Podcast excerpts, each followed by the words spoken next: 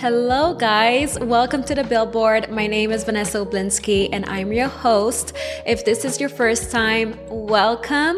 I'm so glad you're here. The Billboard is a space where we get to talk about all things Jesus, where we chat about biblical truths and how they apply in our everyday lives, our relationships, and so much more. I'm so happy you're here, and I'm excited for today. I cannot believe that we're already three weeks into the Billboard. Like, Time flies so fast. But yeah, I hope that you guys had an amazing week.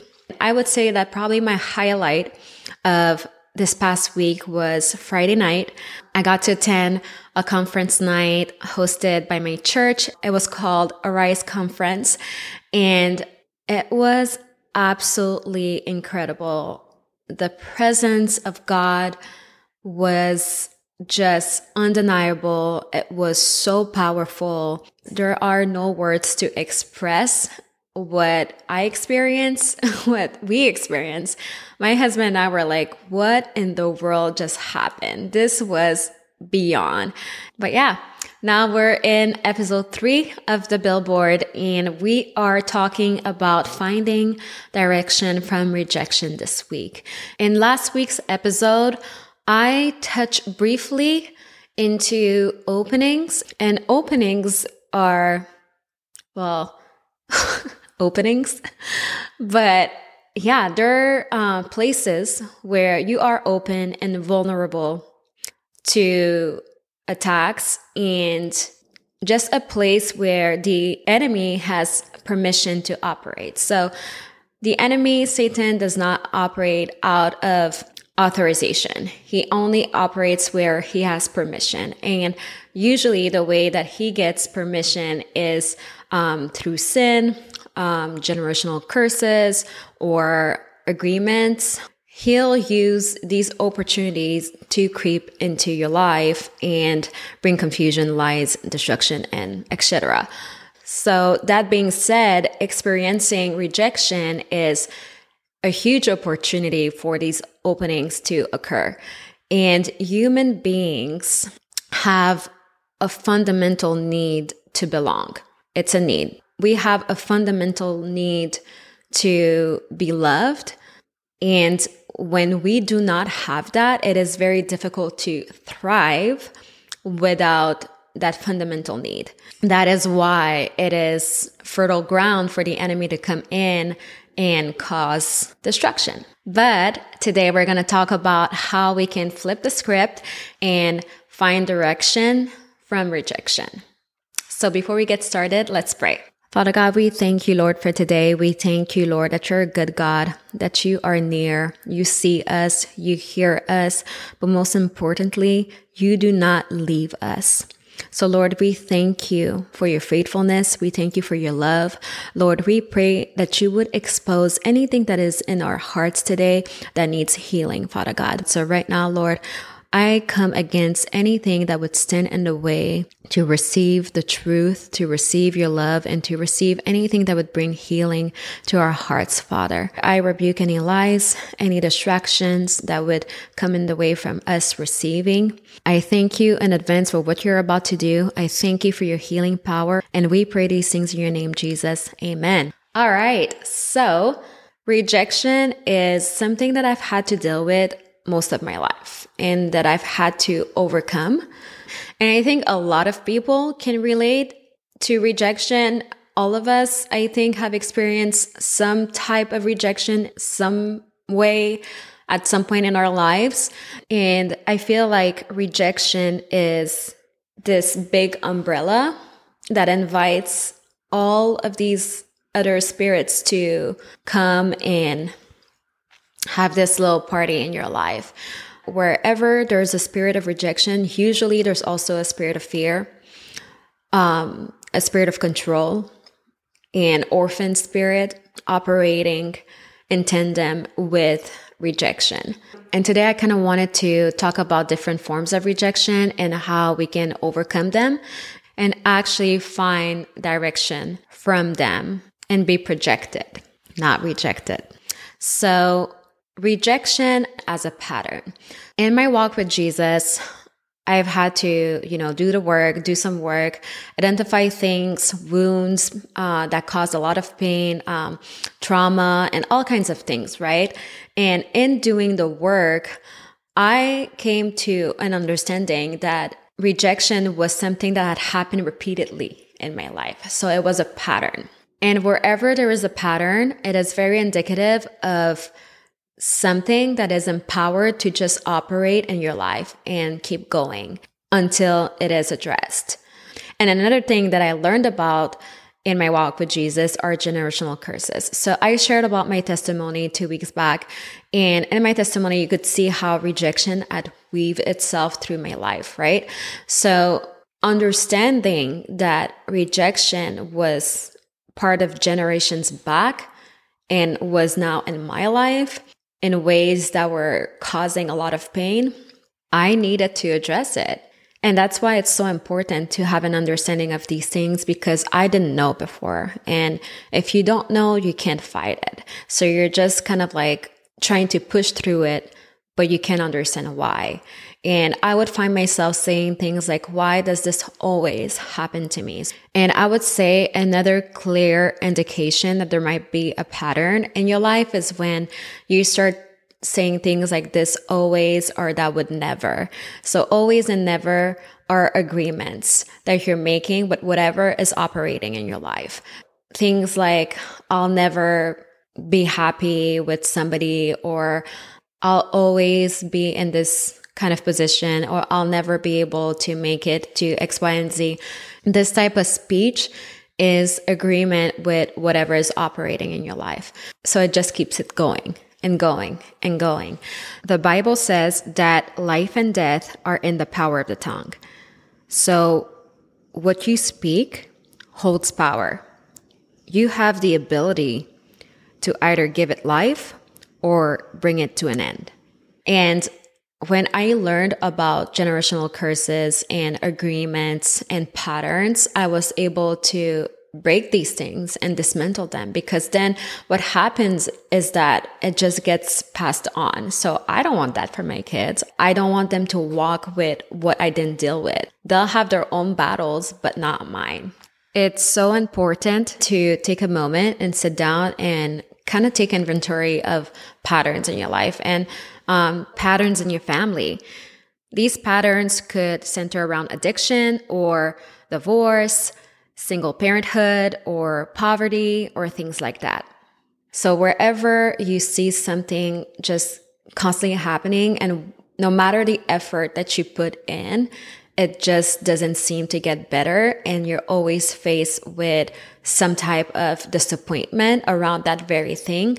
There might be a generational curse happening that you need to break. From generational patterns of rejection, oftentimes can come parental rejection. And it doesn't have to be abandonment or your parent flat out rejecting you. Like it can be very subtle. So in my case, it was my mom not being able to express emotion. So rejecting any form of maternal opportunity to show love and affection in a healthy way, if that makes sense. Or my dad thinking that it would be wiser to wait to have a relationship with me, therefore rejecting the opportunity to have a relationship with me during the years that I needed him.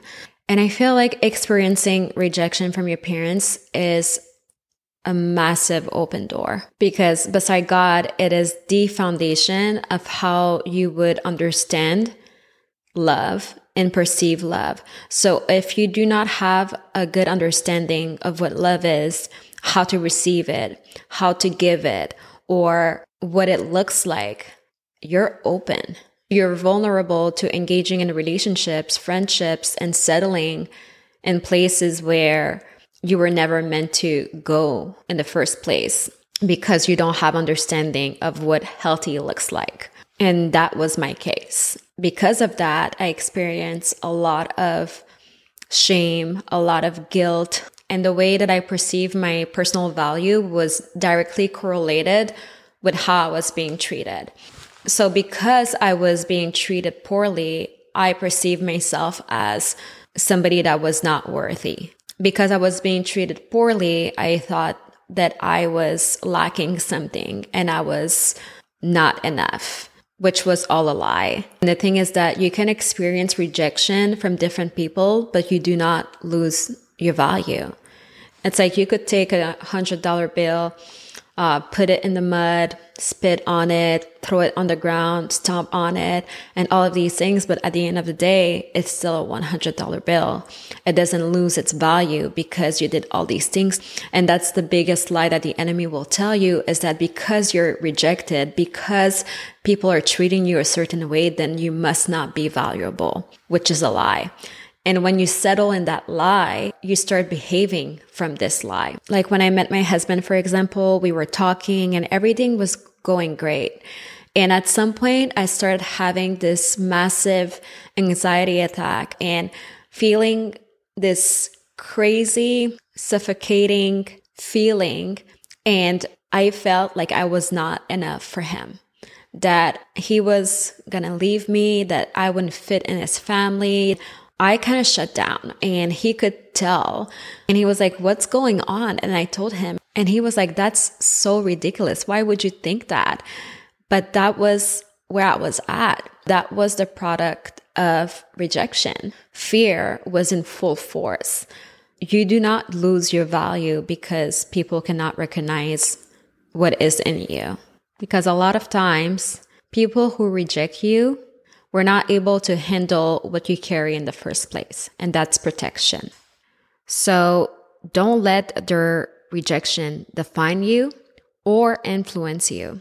And the same kind of goes for friendships. And one thing about friendships and really any relationships, to be honest, is to pray for discernment. Discernment to know where to go and discernment for the people that you let in to your life. Not everybody is for you. And having discernment in relationships and friendships is so important because without it, there's danger. You could be building altars in front of those people and living for their approval. And living for approval of men is a dangerous place to live in. Some people will love the idea of what they can get from you. They will love the idea of where you're going or what you have. And before you know it, will leave as soon as they find something that they think will benefit them better. And that's okay because not everybody is meant for you. So that's why you cannot build altars before people. It's not worth it. Your worship is at stake. Your discernment is at stake. Your next move is at stake because you're operating from a place where you're more aligned with what is expected of you from people or their opinion of you than what God has for you, which does not even compare. And God will assign people to your life that will be there to contribute, not just take that will celebrate your wins and weep your losses, that will love you and be there for you. And the thing is that when you're so focused on the people who ends up rejecting you, then you just don't have anything left to give to those people. Fix your eyes on Jesus, fix your eyes on praising Him, worshiping Him, and He will make your path straight and He will put the people who is meant for you before you. And when you have your eyes fixed on Him, then you will have the discernment and wisdom to know where to go and who to engage and what kind of boundaries to have. And boundaries are not meant for other people, they're meant for you. Boundaries are not meant to keep people away, they're meant to protect your peace. Because when you seek to be healed from rejection and you surrender it to God, then forgiveness will come. And when you forgive, then there's no bitterness eating at you. So you don't feel the need to keep people away. You just know where you stand. So, yeah. Um, another form of rejection that I've experienced is professional rejection. And I remember at that time, when I experienced that rejection, it actually sent me into a downward spiral. That was kind of like the sledgehammer that sent me into a deep depression and anxiety. I had this incredible manager that believed in me so much. She she was like such an amazing cheerleader, an amazing mentor. She saw the gold in me and she pulled it out for that period of time that I was under her. And I'm so grateful for that woman. She's incredible. And she had ended up leaving on maternity leave. And the person that came after her just didn't see me the same way. And I mean, from what I perceived, did not believe that I was cut out for the work. And that messed up with me so bad. Oh, and another thing that likes to creep in with rejection is intimidation. And that's what I experienced. So I bowed down hard to intimidation and I felt unqualified and I had anxiety like I had never experienced in my life. I would wake up crippled with anxiety and so depressed before going to work just because of that one person that didn't believe in me. And it's like looking back, I'm like, wow, like it's so crazy when you don't understand who you are and who God is, how much power you give people around you. It is so not meant to be that way. Last week, we talked about how we are God's masterpiece, how he has good plans for us that he prepared beforehand. His word tells me that I am the head, not the tail, that I'm above, not beneath. But yet we subject ourselves to living below the standard that he has for us. I mean, it was so bad that I had to take time off of work for a long time because I could not handle the pressure and the anxiety and the depression that came with that situation. And looking back, I'm like, what in the world? How could you let one person have their say in your life like that? Like, how? But it's the reality of a lot of people, unfortunately, because they don't understand their worth. And which leads me into rejection and mental health because rejection can be tormenting. You can be living in the torment and focusing and replaying the situations where you were rejected and where people left you, focusing on, on who left you instead of focusing on what is in front of you and the one, most importantly, who loves you, which is God. God loves you so much and He's here. But when there's torment, it's really hard to see the good things that are in front of you. And what can end up happening is your heart can harden because rejection also hardens the heart. There can be bitterness, unforgiveness, and all kinds of things. So it has to be checked. It has to be addressed. The Bible tells us to renew our mind. So if your mental health is affected because of rejection, you need to subdue it and change your perspective around it and make rejection bow down to you. Seize the opportunity to go higher and further. But then what happens when the rejected does the rejecting? We've all heard of the saying, hurt people hurt people, right? Oftentimes, the one who fears rejection the most will end up doing the rejecting. Why? Out of self protection. Because if I reject you first, then you won't be able to reject me. And also out of fear of commitment, because if I don't commit to you, then you don't have the power to reject me. So that keeps people at a safe distance that isn't close enough to expose their brokenness. But the title of this episode is finding direction from rejection, right? So, how do you find direction from rejection? I believe that it starts with redefining the rejection by pointing back to God's glory. So, for example, I felt rejected by my parents, right? And that projected me into showing up for my kids in a way that I wish that I had received when I was a child. I experienced rejection in relationships, but that projected me into seeking to have higher standards, understanding my self worth, and also on the other side, finding my husband. So, therefore, that was protection. And in order to redefine the rejection, you first have to be able to expose the wound and the root and then give it to God so He can turn it into something good. And that's where there's opportunity for God works all things for good to come to life. Because what was meant for you already was, but He will turn your perspective of why that happened so you can see the blessing into it. Jesus said, Before Abram was, I am. So before we were, He is.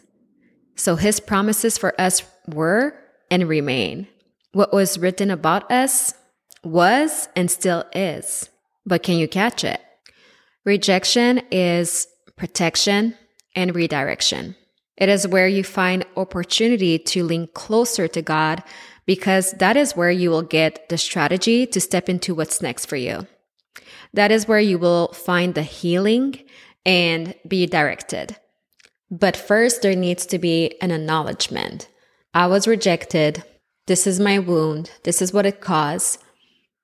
I feel bitterness. I feel unforgiveness, but God, here it is. I give it to you. Heal it so we can move forward and watch what He does. And then you'll find yourself down the line saying, Thank God that this happened. There are so many examples that I can think of where I was so hurt about the rejection, but I'm so thankful that God didn't let it move forward. And now I can say, I see God's hand on that. I see the protection in that. I see the blessing in that.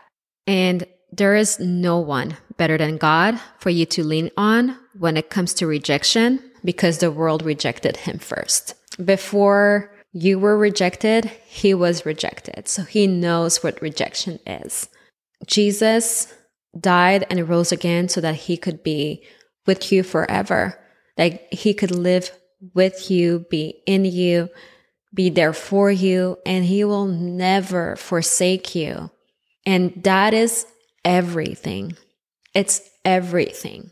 That's really all you need. If you can stand on his love, you can weather anything. Literally. If God can be for you, who or what can be against you? And you have to have that revelation for your life. You have to have that revelation to be able to battle rejection. Because if you don't have that revelation of who God is, who you are in Him, His love for you, then you will be vulnerable. Rejection can be a blessing, but only if you let it. God wants the best for you. And Jesus didn't only die on the cross so that we would be forgiven of all sins, but he died so we could have life and life abundantly. He has an abundant life reserved for you. He has abundance reserved for you. There are so many things that he is longing to give his children if only we will let him. If you're dealing with the wound of rejection, I'm telling you, there's a blessing to be found in it. And I hope that this episode was able to bring you hope and a revelation of what God is wanting to do in your life. So, thank you so much for listening. I'm so grateful for you guys, and I hope you enjoyed this episode. If you can relate to this episode at all, let me know. Let me know in the comments. Let me know what you think. But also, don't forget to subscribe and follow for updates and the next episodes. So, yeah, Wishing you guys an amazing week. Love you all and see you next week.